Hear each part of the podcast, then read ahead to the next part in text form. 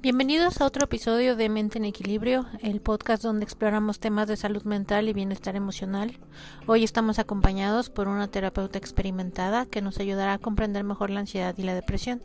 Exploraremos estrategias para afrontar estos desafíos y aprenderemos cómo podemos cuidar nuestra salud mental. Bienvenidos. ¿Podrías presentarte y explicarnos tu experiencia en el campo de la psicología y la terapia? Claro. Soy la psicóloga Jessica Mariana Arellano León. Tengo una licenciatura en psicología y una maestría en psicoterapia sistémica. ¿Ok? Aquí yo abordo eh, las sesiones individuales, la sesión infantil con terapia de juego, de pareja y familiar. En este campo yo llevo trabajando ocho años y medio aproximadamente y pues la verdad es que estoy fascinada con esto todos los pacientes. Eh, creo que han tenido una gran evolución. Obviamente de repente hay algunas diferencias entre ellos, pero creo que esto es lo que hace la práctica muy enriquecedora. ¿Cómo decidiste especializarte en el tratamiento de la ansiedad y la depresión? Ok, bueno, esta pregunta es como un tanto, pues a lo mejor no complicada, pero sí de mucho significado, ¿no? Porque en la actualidad la ansiedad y la depresión es uno como de los virus, se podría decir emocionales, más recurrentes eh, en la actualidad, ¿no? Entonces, mucha gente de repente va a trabajar con depresión, con ansiedad y no se da cuenta, la demás gente, que es como una enfermedad que, que imposibilita. Entonces, esto de hecho no solo es para los adultos, también aparece desde pequeñitos. Entonces, eh, teniendo un mal manejo de ellas, pues no se puede desarrollar eh, las demás áreas de la vida adecuadamente. Entonces, creo que si de repente la tristeza puede ser muy fuerte, que no es igual a la depresión, eh, es un punto a abordar de mayor conciencia y por eso decidí estos temas como de especialización. Es algo de tomar mucha conciencia, a la sociedad le falta bastante atenderlo y de hecho hasta las personas que padecen estos trastornos, pues luego ni siquiera le dan como el valor adecuado y lo dejan hasta que ya tocan fondo y ahora sí dicen, ya, lo voy a hacer, ¿no? ¿Podrías definirnos la ansiedad y la depresión de una manera pues digerible para nuestros oyentes?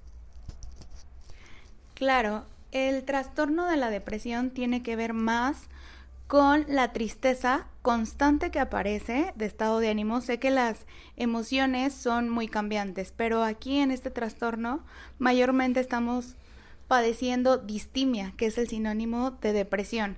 Entonces, ¿por qué aparece esta parte? Porque estamos en el presente sin motivación, antes teníamos actividades que nos gustaban mucho, las dejamos de disfrutar y todo esto por cuestiones también que tienen que ver con el pasado, eventos traumáticos, eventos tristes, pero también eh, como que se argumenta con esta parte química del cerebro.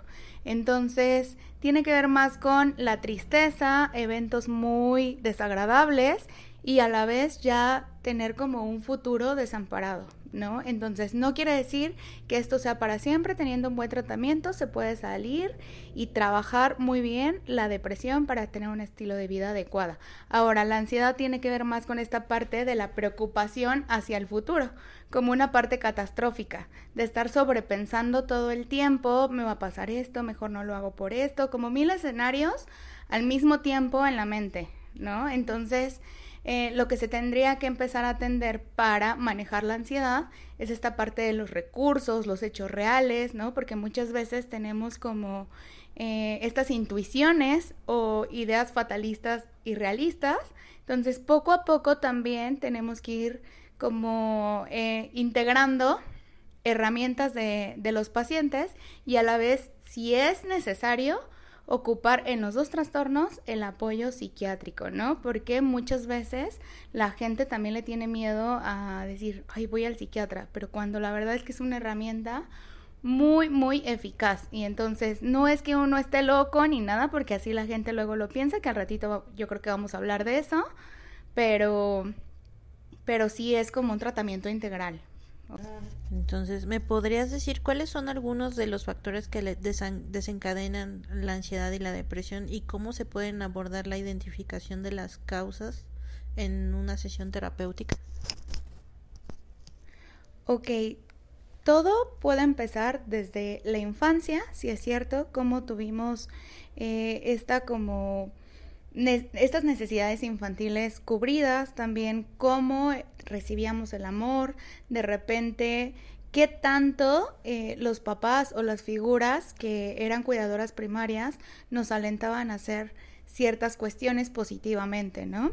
Entonces, ese es un papel muy importante que tiene la sociedad, el de repente decir, eh, yo voy a crear un, criar un niño adecuadamente porque ese niño de verdad después va a pasar factura cuando sea adolescente adulto. De hecho, hay depresiones y ansiedades en pequeños súper fuertes y tiene que ver con todo este origen, un origen también traumático desde violaciones, desde de repente violencia, ¿no? Hay muchos factores. La sociedad también tiene que ver eh, con algunos de ellos, de repente la comparación, de repente las críticas, el bullying en la escuela, desde el trabajo, todos son factores que implican demasiada importancia. Creo que ninguno es como más importante o menos importante, dependiendo de la historia de vida de cada uno, ¿no? Entonces, si hay que abordar en la terapia, hay que abordar la historia de vida desde antecedentes y sobre todo tenemos que basarnos también. Hay un libro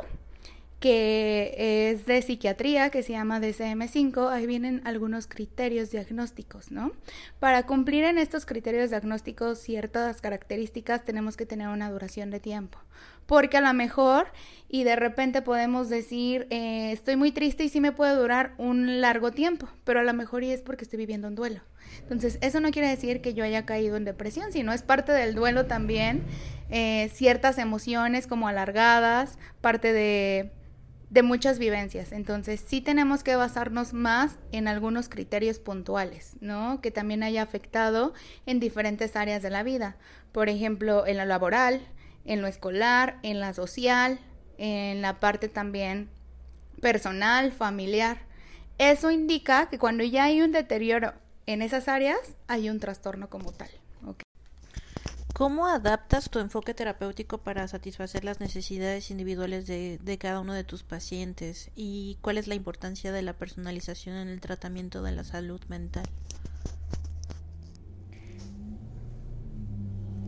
Anteriormente mencioné que pues todos mis pacientes son diferentes, ¿no? Creo que de las partes más importantes en la primera sesión es formar una alianza terapéutica adecuada y una adherencia terapéutica adecuada.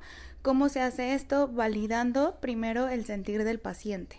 ¿no? Saber que el espacio terapéutico tiene que ser un lugar seguro, donde no haya prejuicios que sí, el terapeuta es un guía y estratega, pero sin embargo el paciente, aunque de repente esté experimentando emociones muy fuertes, trastornos como este, es el experto en su vida. Entonces, aquí ayudamos con estrategias técnicas adecuadas centradas en soluciones para empezar también a empezar a bajar como estas emociones que no dejan ver la realidad, ¿no? Porque ellos no nacieron con este trastorno esto se desarrolló, entonces quiere decir que el trastorno no es parte de su esencia, sino más bien se sumó, pero sin embargo, que la persona que está ahí no es la depresión, no es la ansiedad, sino la persona, eh, mujer, hombre, con el nombre adecuado. Entonces, primero desarrollar esta parte de herramientas, también detección de excepciones al problema. ¿No? Ya que tengamos esta parte, poco a poco vamos a ir viendo, ah, ok, vamos a usar una técnica estratégica, una técnica narrativa, que son modelos que van funcionando, una parte cognitivo-conductual, que es la reestructuración y desaprender, pues también mentalmente cosas, pues dañinas, que de repente empezamos a arrastrar. ¿No? Eh, ningún caso es igual a pesar de que puedan tener varios depresión, entonces, lo más importante es la empatía y que también el paciente haga clic con el terapeuta. Si en la primera sesión no hizo clic con el terapeuta y el paciente se sigue obligando a venir, no va a haber un avance. Más allá que los modelos puedan ayudar para esta parte, sí, sí pueden ayudar, pero sin embargo, si no sienten ese match con ellos, no va a funcionar. Entonces, cuando elijan algún terapeuta, sí, céntrense en el modelo, céntrense en que tenga buenos estudios, pero también en que les caiga bien o que se sientan en confianza, porque solamente así van a poder avanzar. ¿Podrías compartirnos algunas estrategias o prácticas que las personas puedan incorporar en su vida diaria para poder gestionar la ansiedad y la depresión? Ok, esta parte, como lo habíamos dicho, es un tratamiento integral. Se trabaja también a veces con los psiquiatras. ¿Cómo podemos empezar a trabajar esto en terapia como psicólogos? Pues viendo las excepciones donde el trastorno no estaba o donde no era tan latente. Y así recordando o haciéndole recordar a la persona que sí puede también disfrutar de algunas cuestiones. Si lo hizo en algún momento, va a poder volver a hacerlo. Igual con la ansiedad, ¿no?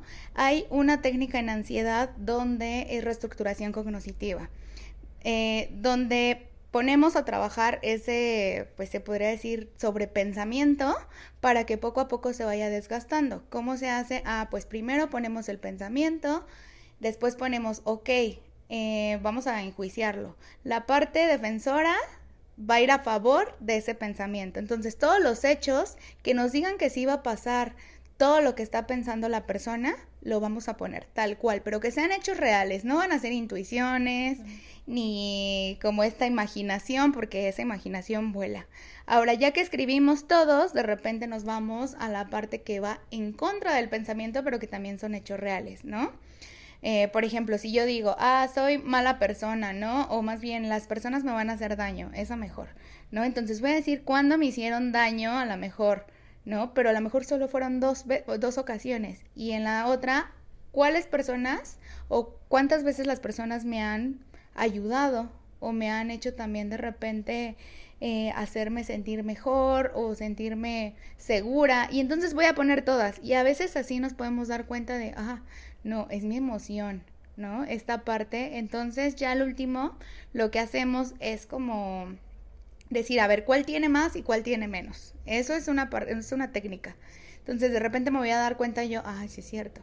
O sea, lo realista es la parte que va en contra de mi pensamiento y eso ayuda a mantenerme en calma. Si de repente tratamos de aventar los pensamientos ansiosos o depresivos, no, no es que se evadan, no es que se pongan en pausa, de repente nos van a aplastar mucho más. Entonces todo lo tenemos que ir trabajando poco a poco, pero con metas graduales también. En la depresión ayuda mucho ponernos metas y retos, pero como por escaloncitos, ¿no? Si es una escalera completa, vamos a empezar con el primer escalón que le sea más fácil al paciente, que sin embargo es un reto. Entonces, al hacer estos retos, independientemente de los medicamentos, lo que sucede es que cuando uno cumple ese reto, pues va aumentando ciertas hormonas que tienen que ver con endorfina, serotonina, eh, dopamina, que tienen que ver con la alegría. Entonces, esto se va contrarrestando poco a poco para que cuando dejen la terapia psicoterapéutica, literal, no la psiquiátrica, que eso ya lo verá el psiquiatra, pues puedan tener técnicas de afrontamiento y estén más niveladas sus hormonas. Eh, ¿Cómo abordas el estigma asociado con los trastornos de ansiedad y depresión en tu práctica y cuál crees que es el papel de la conciencia pública en la reducción de este estigma? Pues la sociedad creo que desde el hecho de decir, ay, voy al psicólogo, que ahorita ya ha mejorado bastante esta parte de los estereotipos malos que habían hacia la terapia, pues si recordamos unos años atrás decían, ay, ¿qué estás loco? ¿No? O si nos decían, Vamos, ve al psicólogo. Decían, ay, no, ¿por qué si yo no estoy loco? Creo que después de pandemia ha mejorado mucho esta parte de, de no juzgar, ¿no? Sino al contrario, ya muchos más se acercan a la terapia y no solo como parte de, de ayuda cuando están tocando fondo, sino también algunos me han tocado que sí lo hacen como por prevención, solo liberación ¿no? Pero en este caso, de la depresión, de la ansiedad, eh, independientemente que tenga que ver algo con la psicoterapia, la gente a veces minimiza mucho estos síntomas que las personas tienen, ¿no? A veces confunden la depresión con simplemente una emoción de tristeza. Y entonces dicen eh, la frase típica, ay, no estés triste, ¿no? O sea, como si fuera tan fácil esa parte, ¿no? O de repente aventar el problema y decir, no, pues pida ayuda a un profesional, pero no es fácil también ese paso, ¿no? Que una persona también acepte y aunque no tenga esos trastornos, que necesita ayuda y que no es porque no pueda, sino más bien necesita un apoyo, cuesta mucho trabajo digerirlo. Entonces, si conocen a alguien que tenga diagnosticada una depresión, un trastorno de ansiedad, eh, pues no lo juzguen, solo escúchenlo. Y de verdad que es muy difícil tan solo pararse de la cama, ¿no? Es un reto tan grande, la energía baja totalmente, no es solo como por decir, hoy no tengo ganas de hacer nada, no, de verdad la energía baja totalmente, químicamente el cerebro está trabajando de diferente manera, también hasta con la ansiedad. Y bueno, eh, creo que como lo mencioné, es, una, es un virus que de repente se empieza a propagar por toda la sociedad y más en ciudades como esta de México que hay tanto estrés, hay tanta hay tanto prejuicio, hay tanta crítica que de un momento a otro podemos tener una persona que está al lado y no sabemos su mundo, ¿no? Entonces, tratar de tener cuidado con las palabras que digamos, hasta en terapia, porque también conozco personas o psicólogos o psiquiatras que, que minimizan los sentir, ¿no? Entonces, esto es una conciencia que tenemos que tener todos como profesionales, pero también como sociedad, ¿no? Porque nunca sabemos en qué momento la podemos padecer o qué de nuestros familiares queridos también la puede tener. Entonces, la vida da mil vueltas. Eh, ¿Hay algunas medidas preventivas que las personas puedan tomar para reducir el riesgo de desarrollar ansiedad y depresión? ¿Y cuál crees que sea la importancia de la salud mental preventiva en, en esta sociedad? Ok, como prevención, creo que pues lo que está dentro de nosotros como personas eh, pues sí, podemos hacer algunas cuestiones, ¿no? Trabajar nuestro autoconcepto, desde decir, ay, qué cosas buenas he hecho en la vida, cuáles son mis valores, las personas importantes, ¿no? Esto es la parte interna, pero muchas veces no podemos controlar la parte externa, como vivencias, traumas, de repente eventos que son eh, inesperados, pero nos puede ayudar a afrontarlo de diferente manera o de manera más eficaz, a lo mejor tener un hobby, ¿no? Que esto hace que las hormonas de la felicidad eh, vayan trabajando como adecuadamente, estén en buenos niveles. No quiere decir que una salud mental sea estar bien todo el tiempo, sentirse bien todo el tiempo. Ese es un estereotipo muy equivocado. Lo importante de la salud mental es que más bien procesemos nuestras emociones, les hagamos caso cuando debamos y no solo cuando explotemos o cuando ya no podamos. ¿No? Entonces, esto nos va a ayudar mucho a detectar a tiempo, a lo mejor de repente, foquitos rojos o prevenir, ¿no? Para, para que no se explote de repente. Entonces, el ejercicio, escucharnos, hablar con nosotros mismos, también pedir ayuda si es necesario, no, no tiene nada de malo pedir ayuda. La parte también de de repente ponernos retos, pero letros, digo retos, perdón, que sean realistas, porque si nos vamos a los irrealistas, no. Entonces ahí empezamos como a autosabotearnos, ¿ok? Entonces sí hay que querernos, apapacharnos. Sé que está muy romantizada la parte de, ay, el amor propio, pero el amor propio también duele porque justo es sanar hasta heridas desde pequeñitos, ¿no? Hasta los problemas o estrés que tenemos en el presente. Pero sin embargo, creo que cada etapa también ha tenido cosas bonitas. Entonces, apoyarnos de las partes bonitas, de ver qué, sí lo, qué es lo que nos ha funcionado y que con eso que vayamos sacando de herramientas o recursos o detecciones, podamos afrontar lo que nos va doliendo poco a poquito, ¿no? Sin juzgarnos para que también los demás pues no nos juzguen de alguna manera y si nos juzgan pues que se nos vayan como resbalando, ¿no? Creo que lo más importante es la parte interna. ¿Cómo crees que ha afectado la tecnología a la práctica terapéutica, especialmente en el contexto de la ansiedad y la depresión? ¿Y tú ves algún beneficio o algún desafío en el uso de aplicaciones y plataformas en línea para el apoyo mental? Creo que como en todos los temas, eh, en Internet luego puede haber información errónea, ¿no? Es algo que, que de repente confunde mucho a la gente y a veces por no pedir una ayuda adecuada o buscar a profesionales, de repente vienen tips, de repente vienen medicamentos que uno pues no sabe qué, qué cuestiones realmente van a hacer en el cuerpo, ¿no? Entonces sí ha afectado bastante, pero sin embargo... Eh, pues yo los invito a todos que si ustedes de repente llegan a sentir que alguien padece esto uno mismo, pues se acerquen a un profesional. No quiere decir que la terapia sea la única ayuda, ¿no? También hay esta parte del yoga, esta parte de escribir, pero que no, que no se queden sin experimentar algo que a lo mejor ustedes necesitan. No se queden solo con la parte de googlear algo, googlear algo, perdón, y, y, empezarlo a hacer, ¿no? Porque el Internet en verdad no es un escáner que nos diga qué es lo que tenemos. Y también detrás de una pantalla de repente hay foros que, que ni siquiera son escritos por un profesional. Entonces es de mucho cuidado Creo que también el Internet o la tecnología nos ha beneficiado en otros aspectos porque gracias a eso podemos tener terapia también en línea, ¿no? O talleres grupales en línea, libros también de autoayuda en línea, hasta gratuitos, ¿no? Pero depende de cada uno como quiera usar esta tecnología, ¿no? Es responsabilidad de cada persona cuidarse adecuadamente, saber que no están solos y que sí podemos hacer uso de ellos, pero en cierto beneficio, no para, para como tapar el hoyito con un dedo, porque luego ese hoyito puede ser como de mucha profundidad y no vamos a poder.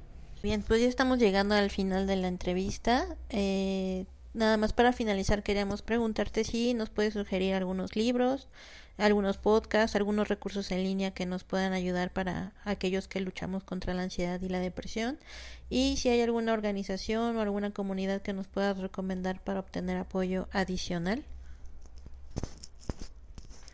Ok, bueno, comenzando por los centros que, o organizaciones que, que pueden dar esta ayuda, pues hay de hecho, porque sean psiquiátricos no quiere decir que solo hayan doctores, también ahí hay psicoterapeutas, ¿no? Primero les hacen una evaluación. Alguno de estos gratuitos es el Fray Bernardino de Álvarez, que está por Tlalpan.